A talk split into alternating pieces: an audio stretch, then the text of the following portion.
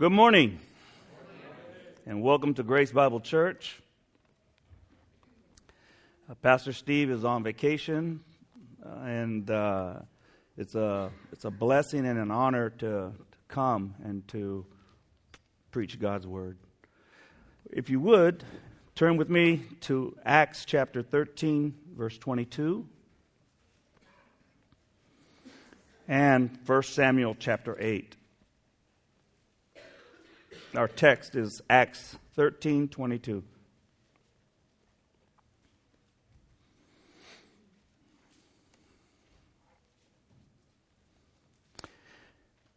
And the title of the sermon today is David, a man after God's own heart.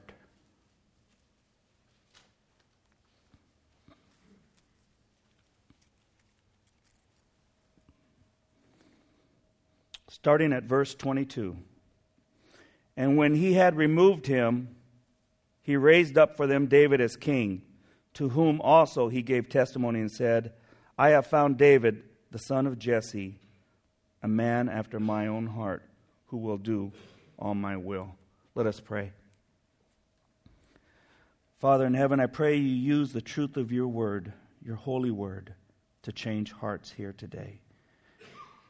Because only God can change hearts. And we pray for your presence, Lord. We pray that you would be here today. Speak to our hearts, saved and lost, and draw us closer to yourself. And all the people said, Amen. David was the second king of Israel. And without a doubt, he was the greatest king that nation ever had. Under his leadership and God's sovereignty, Israel became a leading world power. And not only was David a great king, he was one of the mightiest warriors. 1 Samuel 18:7 says, Saul has slain his thousands and David his ten thousands. David wrote many of the Psalms, and like many of the men up and people up here, was a gifted musician.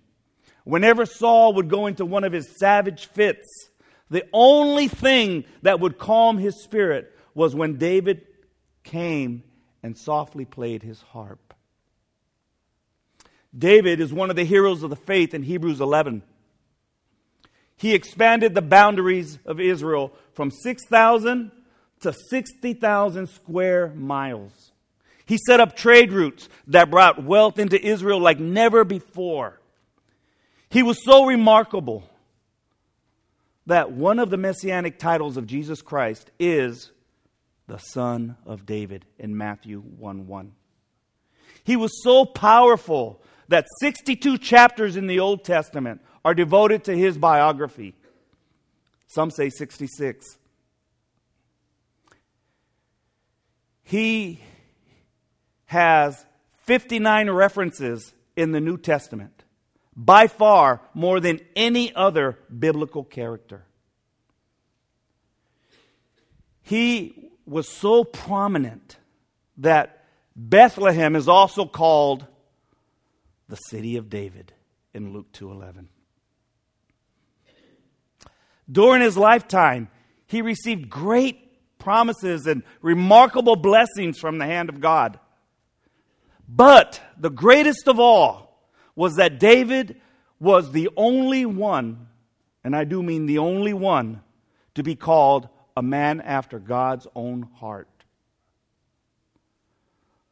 What an honor. Notice that the verse doesn't say, I have found David a great king. It could have said that. It doesn't say, I have found David a great poet. He wrote many of the Psalms. It doesn't say, I have found David a great warrior and that he was. I have found David, a man after my own heart. That's amazing. This was not David's own testimony. This was the testimony of God. Now, this is a perplexing statement. Why? Because David's actions weren't always godly. And in case you are unfamiliar with David's life, there were some sordid actions. There were some ungodly things that he did. And I'm going to give you a brief overview. In 1 Chronicles 22, David wanted to build a temple for God. And God said, No, not you, your son, because David was a warrior who had shed much blood. In 2 Samuel 11, David committed adultery with a woman named Bathsheba. And Bathsheba became pregnant. And David tried to resolve this problem.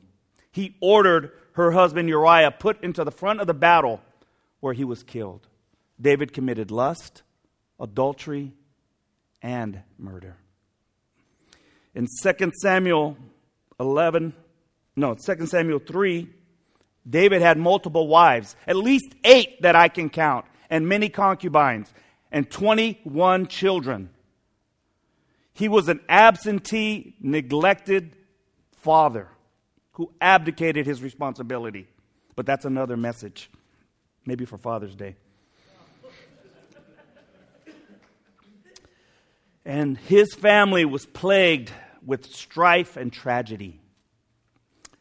In 2 Samuel 24, David, in the latter years of his life, David pridefully counted his army, contrary to God's command, causing 70,000 of his own people to die due to a plague. Wow. 70,000. That's about the size of Redwood City. And what do I get from this? Why do I mention that in the latter years of his life? I wish I could announce to you that the older we get in Christ,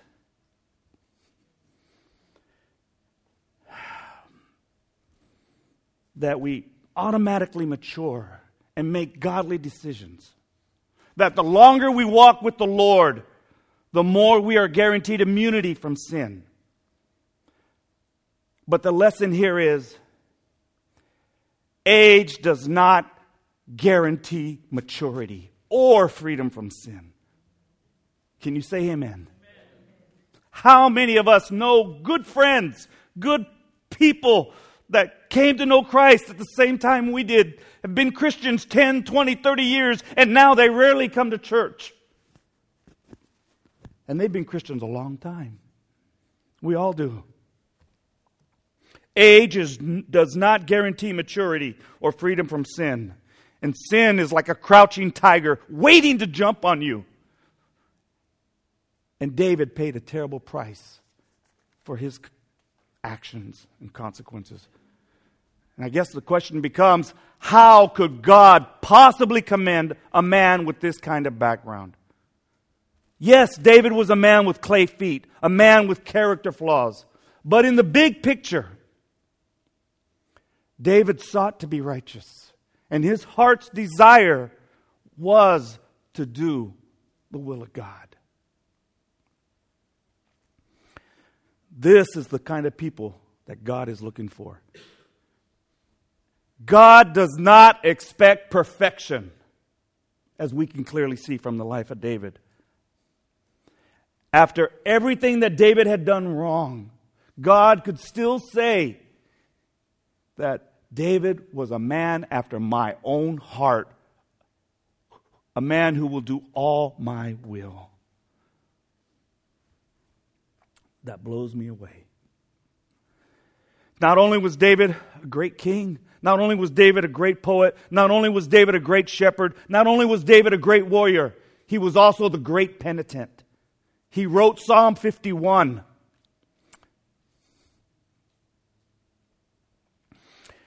And his spirit filled prayer reveals why David is called a man after God's own heart. Psalm 51 reveals the heart of a sinful man who sees his sin clearly and repents. And in Psalm 139, David cries out, Search me, O God, and know my heart. Try me and know my thoughts and see if there be any wicked way in me. Any wicked way in me, and lead me in the way everlasting. David was forgiven because he was broken and contrite. And as we begin our journey in 2015, the question is Do you want to be a man or a woman after God's own heart? How will we live in this new year? What is your heart's desire? To be a man or a woman after God's own heart? To follow after God? This morning, I want to preach on the subject David, a man after God's own heart. And I chose this subject carefully because I thought for 2015, what do I want God to speak to me about? What can God share with me and tell me that can give me focus this year? And I, I prayed, and this is what God laid on my heart. Being a church, being a body that wants to do all God's will, that wants to follow after God. 1 Samuel chapter 8, if you would turn with me. And we're going to spend the rest of our time mostly in 1 Samuel chapter, these, these chapters. 1 Samuel chapter 8. I'm just going to read verses 1 through 5. Now it came to pass when Samuel was old that he made his sons judges over Israel. The name of the firstborn was Joel, and the name of his second, Abijah. They were judges in Beersheba. But his sons did not walk in his ways. They turned aside after dishonest gain, took bribes, and perverted justice. Then all the elders of Israel gathered together and came to Samuel at Ramah and said to him, Look, you are old, and your sons do not walk in your ways. Now make us a king to judge us like all the nations. Let me give you a little background here. David is a young teenager, a nobody living in a tiny village in Bethlehem. But David grew up during a time of crisis. One author wrote, the people were on a long drift from God. Sounds familiar? Like today, the church today in America is on a long drift from God. And that was the world that David was born into. Eli, the high priest, and his wicked sons were gone. Samuel, the last of the judges, was old. And Samuel appointed his two sons, Joel and Abijah, to judge Israel. And what a mistake that turned out to be. So the people were disillusioned. And verse 5 says that they wanted a king like all the nations. So they chose Saul. Saul was tall, dark, and handsome. And that is how people choose kings today, and sometimes even presidents. They want someone who looks good. And Saul was the people's choice. And although Saul was a tall man, he was a giant among men, he was a spiritual pygmy. He had a good start, but a terrible finish. And I'm going to get to that in a minute. The first point, if you have your outline, the reproof of disobedience. Turn to chapter 13 now.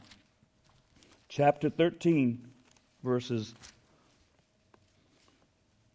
8 through 14.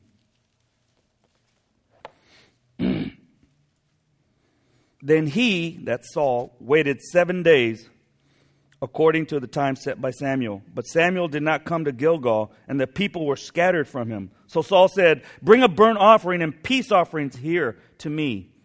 And he offered the burnt offering. Now it happened as soon as he had finished presenting the burnt offering that Samuel came, and Saul went out to meet him that he might greet him. And Samuel said, What have you done? Saul said, When I saw that the people were scattered from me, and, and that you did not come within the days appointed, and that the Philistines gathered together at Michmash, then I said, The Philistines will now come down on me at Gilgal, and I have not made supplication to the Lord. Therefore I felt compelled and offered a burnt offering. And Samuel said to Saul, You have done foolishly. You have not kept the commandment of the Lord your God, which he commanded you. For now the Lord would have established your kingdom over Israel forever. But now Your kingdom shall not continue. The Lord has sought for himself a man after his own heart, and the Lord has commanded him to be the commander over his people, because you have not kept what the Lord commanded you. Saul was not willing to wait for the, Sam, the prophet Samuel, and he thought he had three good reasons to offer up that burnt offering. One, the people were scattering, his army was scattering. Two, the Philistines were coming. And three, the prophet Samuel was late. So he presumed, because he was the king, that he could offer a burnt offering. But only a priest from the tribe of Levi could offer a burnt offering. And 1 Samuel 10:8 tells us that Samuel told him, "Wait 7 days, I will be there." But he didn't do that. So he was reproved by Samuel. It says, "You have done foolishly. You have not kept the commandment of the Lord. You have not kept what the Lord commands you." Why was the kingdom taken from Saul? Because of his disobedience. Saul disobeyed the Lord's command, and his disobedience caused, a serious crisis. Strict obedience is better than good intentions. This is not complicated, brothers and sisters. When you hear a clear command, don't analyze it, don't question it, just obey it. When God says, do not marry an unbeliever, no amount of love, no amount of hope will make that marriage any more acceptable to God. When the Lord says abstain from sexual immorality, just obey it. Obey that command, and it will save you a lot of heartache, unfathomable pain. One, the, re- the reproof of disobedience. Two, the rejection of Saul. Look at verse 1 Samuel 15 now.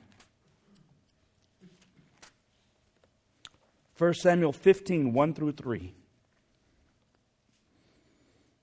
Samuel also said to Saul, The Lord sent me to anoint you king over his people, over Israel. Now, therefore, heed the voice of the words of the Lord.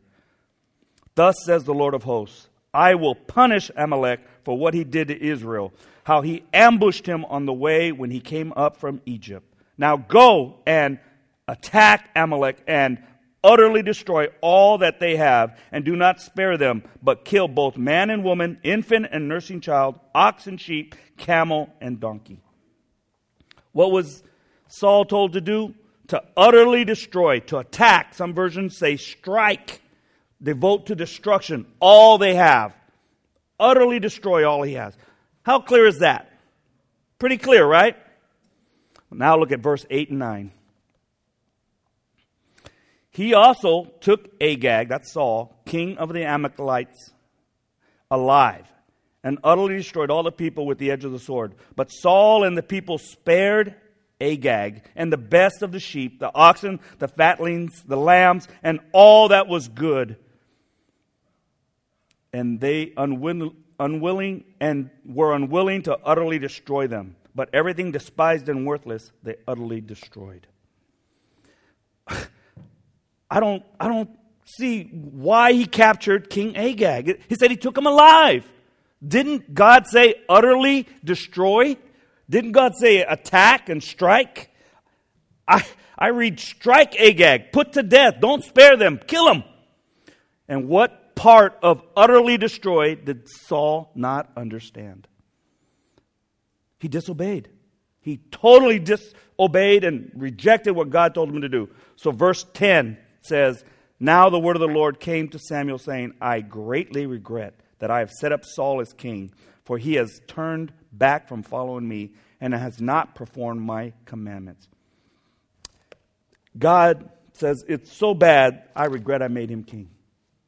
And in verse 19, Samuel goes and talks to him and says, Why then did you not obey the voice of the Lord? Why did you swoop down on the spoil and do evil in the sight of God? He wants to know, why didn't you obey?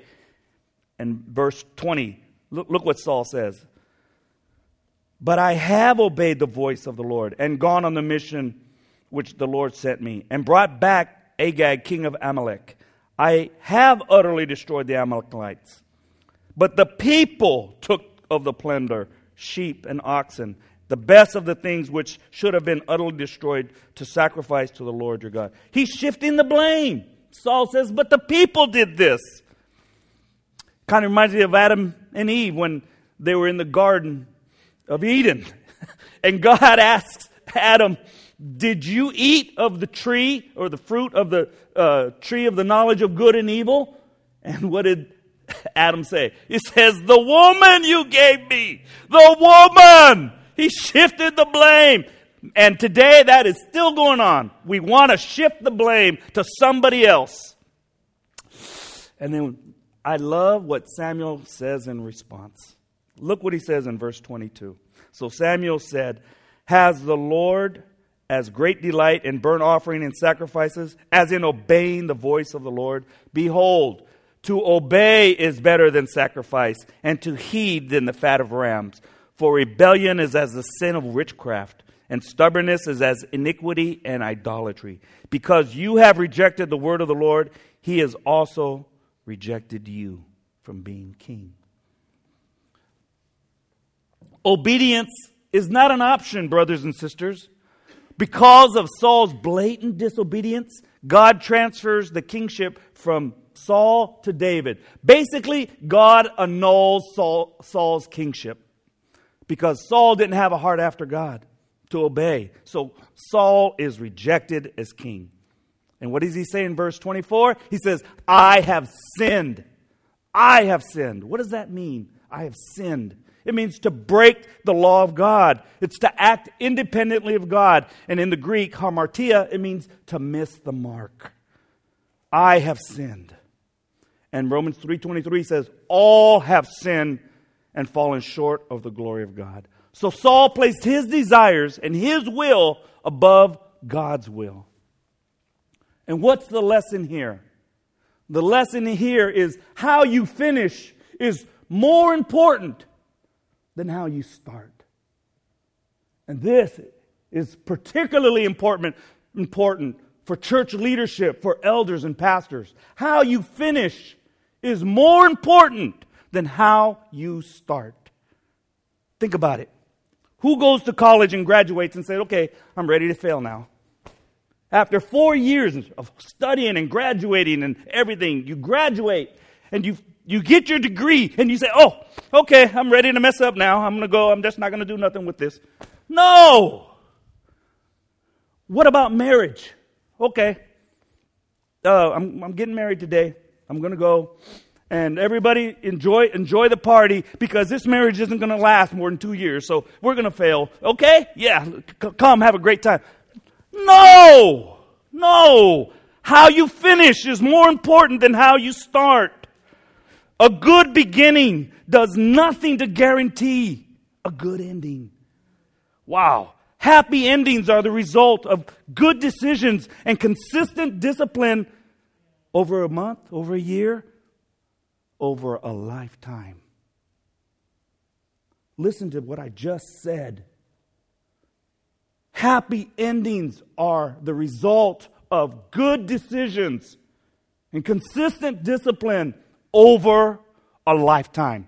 Salvation happens in a moment, but sanctification takes a lifetime. And thank God that He is patient with us.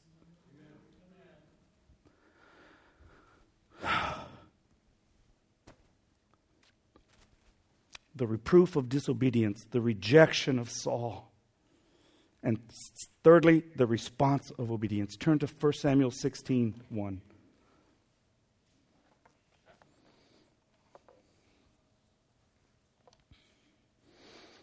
Now the Lord said to Samuel, How long will you mourn for Saul, seeing I've rejected him from reigning over Israel? Fill your horn with oil and go. I am sending you to Jesse the Bethlehemite, for I have provided myself a king among his sons. And Samuel said, How can I go? If Saul hears it, he will kill me. But the Lord said, Take a heifer with you and say, I have come to sacrifice to the Lord. Then invite Jesse to the sacrifice and I will show you what you shall do. You shall anoint for me the one I name to you. So Samuel did what the Lord said and went to Bethlehem. And the elders of the town trembled at his coming and said, Do you come peaceably? God sends Samuel to the house of Jesse to anoint a new king, to, to take this new king. And at first, Samuel says, Let me get this straight. You got to be kidding. You want me to go and anoint another king while Saul is still on the throne? He's crazy. He's going to kill me. It's kind of like preaching. I can't preach that. They're, they're going to get mad. They're going to get angry at me. But I do it anyway.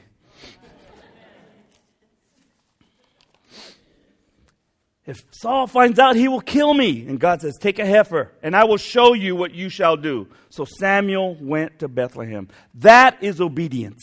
That is the response of the prophet Samuel, and that should be the response of every person who calls himself a believer, a follower of Christ. To obey is better than sacrifice, and to listen than the fat of rams.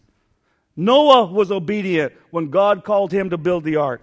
Abraham was obedient when God called him to sacrifice his only son. Ruth was obedient when Naomi told her to go lie at the feet of Boaz. Moses was obedient when God called him to deliver Israel from Pharaoh. Daniel was obedient when he prayed before God and not a false idol. Obedience is not optional. Obedience is not negotiable. To obey is better. To obey is better than sacrifice. Samuel responded with obedience. And as I prepared this sermon, one of the things you do is what are the themes in this book? And the, one of the themes of 1st and 2nd Samuel is that there are effects of disobedience and sin. Eli's sons were judged, God took them out. Saul's disobedience resulted in God's judgment and God's rejection. And although David was forgiven for his sin of adultery and murder, he still suffered devastating consequences. Oh man, the sword never departed from his house. Those are serious consequences. My first point is God's rejection of Saul. Now, the second point God's revelation of external versus internal. Look at verse 4. And so Samuel did what the Lord said and went to Bethlehem, and the elders of the town trembled at his coming and said, Do you come peaceably? And he said, Peaceably. I have come to sacrifice to the Lord. Sanctify yourselves and come with me to the sacrifice. Then he consecrated Jesse and his sons and invited them to the sacrifice.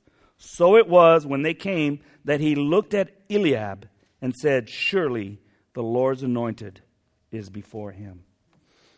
Samuel goes to Bethlehem to anoint the next king. And when Samuel sees Eliab, the firstborn, he says to himself, He's the one. Hey, this is the new king. Why? Because he was tall, because he was a warrior. He fought with, with, with Saul. And Samuel was enamored with the external, like most of us are. Man looks at the outside, but God God looks at the heart. Look at verse 7. But the Lord said to Samuel, Do not look at his appearance or his physical stature, because I have refused him. For the Lord does not see as man sees. For man looks at the outward appearance, but the Lord looks at the heart. So Jesse called Abinadab and made him pass before Samuel. And he said, Neither has the Lord chosen this one.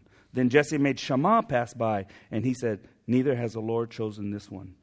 Then Jesse made seven of his sons pass before Samuel, and Samuel said to Jesse, The Lord has not chosen these. God says, Don't look at his height, don't look at his appearance. And so Jesse parades all seven of his sons. The first one, Exhibit A, Exhibit B, Exhibit C. God says, No, no, no. Exhibit D, E, F, and G. No, no, no, no. He says, and then in verse 11, Are these all your sons? And Jesse made a crucial mistake right here. He says, Are these all your sons? And in verse 11, he's, he says, Well, there remains yet the youngest, and there he is keeping the sheep. And Samuel said to Jesse, Send and bring him, for we will not sit down till he comes here.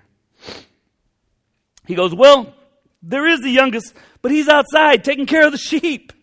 Not only Samuel looked at the outside, but even Jesse's father even David's father, Jesse, looked at the outside.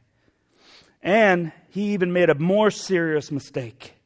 The lesson here is that Jesse did not have an equal appreciation for his sons, all of them. He showed partiality. And that's a dangerous thing to do when you have children. Do not show partiality. But that's another message. Okay. God, second point, looks at the heart. Look at verse 12. For he sent and brought him in. Now he was ruddy, with bright eyes and good looking. And the Lord said, Arise, anoint him, for this is the one. Arise and anoint him. This is it. This is the one. And God is teaching his people a lesson. He said, God is teaching them that man looks on the outward appearance, but God looks at the heart. Man looks at a person's age, their credentials, how many degrees they have. God looks at their heart. David wasn't chosen because he was the firstborn or because of his social status, because he could kill a lion and a bear, or because of his age. God chose David because of his heart. And let me tell you something God knows your innermost being, your heart, and your soul. Acts 15 8, 8 says, And God who knows the heart. God knows the heart. Not only God knows our heart, but Jesus knows our heart. In Matthew 23, it says, Woe to you, scribes and Pharisees, hypocrites, for you are like whitewashed tombs, which indeed appear beautiful outwardly, but inside are full of dead men's bones and all uncleanness. Even so, you also outwardly appear righteous to men, but inside you are full of hypocrisy and lawlessness. Wow. Does Christ know our hearts? And then in Jeremiah 17 9, the heart is deceitful and desperately wicked. Above all, who can know it? I, the Lord, search the heart. The Lord knows our heart. And God chose a young shepherd, a teenager, to be the next king. God does that because he looks at the heart. In 1 Corinthians 28 29, the New Berkeley Version says, God has also chosen the world's insignificant and despised people and nobodies in order to bring to nothing those who amount to something, so that nobody may boast in the presence of God. The success of the church is the nobodies. The success of the church is the insignificant people who gather together to serve one another, to worship God with humility. That's the success of the church. Paul says, Look around, Corinthians. You won't find any impressive people here. Why? So that no one can boast before God. In the world, we choose the brilliant, we choose the, the beautiful, we choose the successful people. If there was an interview, they're going to try and find the, the smartest person with all the degrees. And we are enamored with the surface, but God tells us that's not the way I choose. God chooses the nobodies and turns them into somebody. Amen. And that, in a nutshell, is the story of David. A nobody who was turned into somebody. Notice 1 Samuel 16:1. I have provided for myself a king. See the contrast? Saul was the people's choice. David was God's choice. Hmm. God delights to take despised people, nobodies like David, and use them as his trophies of grace to bring down the powerful and to raise up the weak. Man looks at the outward appearance, God looks at the heart. And as God looks at your heart and God looks at my heart, what does he see? The third subpoint is that David is anointed by Samuel. 1 Samuel 16 13. Then Samuel took the horn of oil and anointed him in the midst of his brother, brothers, and the Spirit of the Lord came upon da- David from that day forward. So Samuel arose and went to Ramah. Samuel anointed young David, and the Spirit of the Lord came upon him. Now, this was not David's coronation, okay? That's not going to happen for many, many years. David would go through one crisis out of another, hiding in the caves, running from Saul, almost being killed. And he will wonder for many years if the anointing by Samuel shall ever come to pass. Remember, David is a young teenager, about 17 years old, who's going to be on the run for about 10 to 13 years. He was chosen by God, and he was to become king, and he was anointed. Now, what does anointing mean? Anointing signifies separation to the Lord for a particular task with divine equipping for the task. So, anointing is basically setting apart for service to the Lord. In uh, Exodus 29, Aaron was anointed priest. In 1 Samuel 10, Saul was anointed king. And in 1 Samuel 16 13, David was anointed king. You say, how does that apply to us? Good question. We, as believers, have been called and chosen by God. Ephesians 1 4. Even as He chose us in Him before the foundations of the world, that we should be holy and blameless before Him. Even as He chose us. We are called, brothers and sisters, chosen and anointed, set apart. God chooses nobodies for His service. Think about it. Ken, who did the angels appear? Who did the angels appear to at Jesus' birth? Shepherds. He said that last week. Lowly shepherds. Who was the mother of Jesus? Shelley. Mary. It's okay, you're writing. That's okay. A teenager named Mary. Who were some of the disciples? Fishermen, a tax collector. The disciples were Galileans, low class rural peons uneducated people, commoners, nobodies. You know what? God's favorite instrument is nobodies. That's what's great. Because God looks at the heart. I think that's what we have to realize. We are nobody without Christ. Nothing without Christ. God's favorite instruments are nobodies. So, first point, God's rejection of Saul. Second point, God's revelation of external versus internal. And thirdly, the last point, God's requirement to be a man after God's own heart. There's just three points here. And Second Chronicles 16:9 says Second Chronicles 16:9 if you don't have it just listen. Do I, have a second? Okay. For the eyes of the Lord run to and fro throughout the whole earth to show himself strong on behalf of those whose heart is loyal to him. Whose heart is loyal to him. The first requirement is to have a, a life of wholehearted devotion. The New American Standard said, whose heart is completely his the New International Version, whose heart are fully committed to Him. The New King James, whose heart is loyal to Him. And the New English Translation, whose heart is devoted to Him. What is God looking for? He's looking for men and women whose hearts are completely His, committed, devoted, loyal, wholehearted. What does that mean? That means there are no locked closets in your life, no secrets. That means when you sin, you admit it. You feel bad over it, you confess it, and you repent. When God says stop it, you stop it. What does it mean to be a person after God's own heart? What exactly does that mean? To be a person after God's own heart. That means you care about the things God cares about. What is important to God is important to you. What burdens God burdens you. You want what God wants. That's what it means to be a person after God's own heart. And when you have a heart for God, you have a heart that is sensitive to the things of God. You are a person, person whose life is in harmony with God.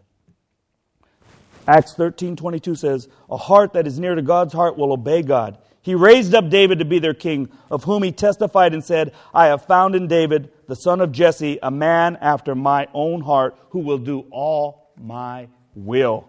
That is obedience. That is wholehearted devotion. That is commitment. So the first requirement, a life of wholehearted devotion. Oh, I did put First Chronicles there. Second, it should be Second Chronicles. The second requirement is a life of walking with God. Turn to 1 Samuel 16 18. Then one of the servants answered and said, Look, I have seen a son of Jesse the Bethlehemite, who is skillful in playing, a mighty man of valor, a man of war, prudent in speech, and a handsome person, and the Lord is with him. 1737. 1737. Moreover, David said, The Lord who delivered me from the paw of the lion and the paw of the bear, he will deliver me from the hand of this Philistine.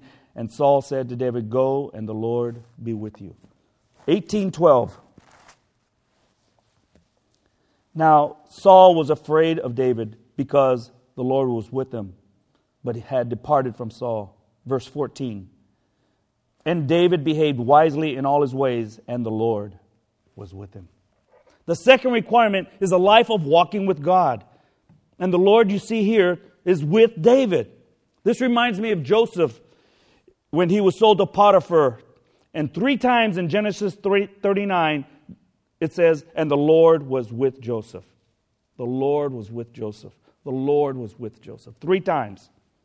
In Genesis 5:22, Enoch walked with God. Oh, if that could only be said of me. Examine the lives of the righteous men in the Bible, and you will find one common theme. They all walked with God in sweet communion and commitment. Like Enoch, they walked with God in private devotion and intimate fellowship. Like Abraham, they walked with God even when God called them to do seemingly impossible promises. And like Noah, they walked with God even when the culture all around them was totally corrupt. Leviticus 26 says, If you walk in my statutes and keep my commandments so as to carry them out, I will walk among you and be your God, and you will be my people. Verses 3 and 12. What does it mean to walk with God? It means intimate fellowship. Why is this important? So what? So what? We're supposed to walk with God. So what? Because we are created to walk with God. That's why. That's what. But first, you must believe on the Lord Jesus Christ. First, you must believe that he died on the cross for your wicked sins and receive his forgiveness. John 1:29 He is the lamb of God who takes away the sins of the world. You are a sinner and you need a savior. And you are not walking with God until you first believe on the Lord Jesus Christ. Salvation can happen in a minute, but sanctification is a lifelong process. And walking with God is a life of spending time with God. Jesus did it in Mark 14, verse 13, and in uh, Matthew 14, 13, and in Mark 135. You have to get alone with God. You make it a priority to spend time in the Word and time in prayer. The only way you're going to grow, and I'm going to say it one more time the only way you are going to grow as a Christian is when you learn to walk with God, experience His love, and seek Him first. Can I hear an amen? amen? I wrote something here. It says, Believers must not walk according to the flesh, Romans 8 4, or their former way of life, Ephesians 4 17, but walk in the Spirit, Galatians 5 16, in newness of life, Romans 6 4. In love, Ephesians 5 2. In good works, Ephesians 2 10. In truth, 2 John 4. And in a manner worthy of the Lord, Colossians 1 10. The first requirement of being a man after God's own heart is having a life of wholehearted devotion. The second requirement is a life of walking with God. And the third requirement and my last point is the life of humility. And this one is the hardest. And this is the one I struggle with the most. God saw humility in David that he didn't see in the seven brothers. And when Samuel whispered in David's ear, You will be the next king, and anointed him, what did David do? Did he run off to Macy's and buy a new crown? Try him on? I need a size seven and three quarters. no. Did he go to Kinko's and order some business cards? I'm the king elect. I'm the king elect. Pretty soon. Hold on. I'm coming. No. Did he go and buy a, a new chariot and parade around town? saying, Hey, I'm here. I'm the new king. Didn't do any of that. No. You know what he did? Look at chapter 16, verse 19. 16, verse 19.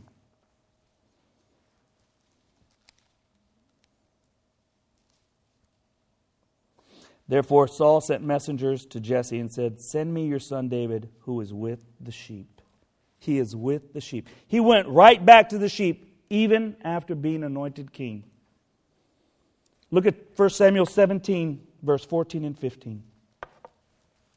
David was the youngest, and the three oldest followed Saul. But David occasionally went and returned from Saul to feed his father's sheep at Bethlehem feed his father's sheep. David's the king's musician. What is he doing tending the sheep? That is the heart of humility. That was his job, and he was faithful to do it. It made no difference that he had been anointed king. As soon as that big moment was over, he went right back to taking care of the sheep. As soon as that was over, he humbly went back to the sheep. David had a servant's heart. And when you have a servant's heart, you are humble. You do what you are told. You respect those in charge. You minister to people. And you serve faithfully and quietly. Whether it's teaching, whether it's preaching, whether it's coming up and doing the music, music ministry, whether it's nursery, whether it's ushering, whether it's serving the food and cooking, whether it's cleaning, you do it faithfully and quietly. And Jesus gave us that example. In Philippians 2 6, who though he was in the form of God, did not count equality with God a thing to be grasped, but made himself nothing, taking the form of a servant, being born in the likeness of men. And being found in human form, he humbled himself by becoming obedient to the point of death, even death on a cross. That phrase that says made himself nothing literally means he emptied himself. Kenosis. He emptied himself. Not that he removed his divinity, but he laid it aside to become a servant. That is what humility does. Humility goes lower. Here is the Son of God, and he became a servant. That's going lower.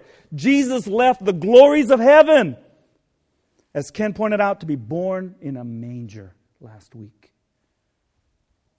That's going lower. That's what humility does. Humility doesn't, oh, it's all about my rights, all about me. It's about going lower. That's humility. That's what Jesus did. That was the example. That's what it means. He made himself nothing. He who is everything, he who is sovereign, made himself nothing. Humility goes lower. And I wrote down when serving is combined with humility, the serving becomes a pleasure. It's not a burden. You don't do it begrudgingly or reluctantly. It's a pleasure. And many of our sins, such as quarreling, anger, jealousy, strife, unforgiveness, becomes, it happens because of our lack of humility.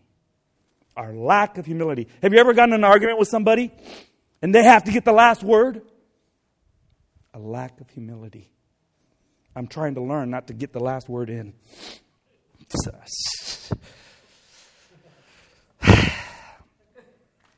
I'm being honest. God took a nobody who was keeping his father's sheep on a Judean hillside in Bethlehem and turned a nobody into a somebody. Brothers and sisters, God is looking for men and women who are fully committed, obedient with servants' hearts. And you know what? The reason I picked one, this message today is because David's life offers hope to all of us that God can do extraordinary things through ordinary, common people, young and old. Young and old. And if you're old, you even have more time. I believe God wants every one of his children to become a person after God's own heart. God is still looking for people who are committed, who are walking with him, and are humble. And I pray that you would renew your heart and your commitment to God today.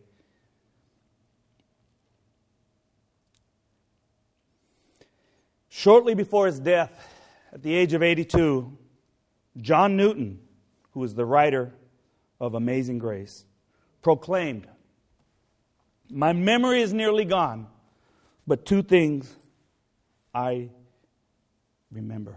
Two things I remember.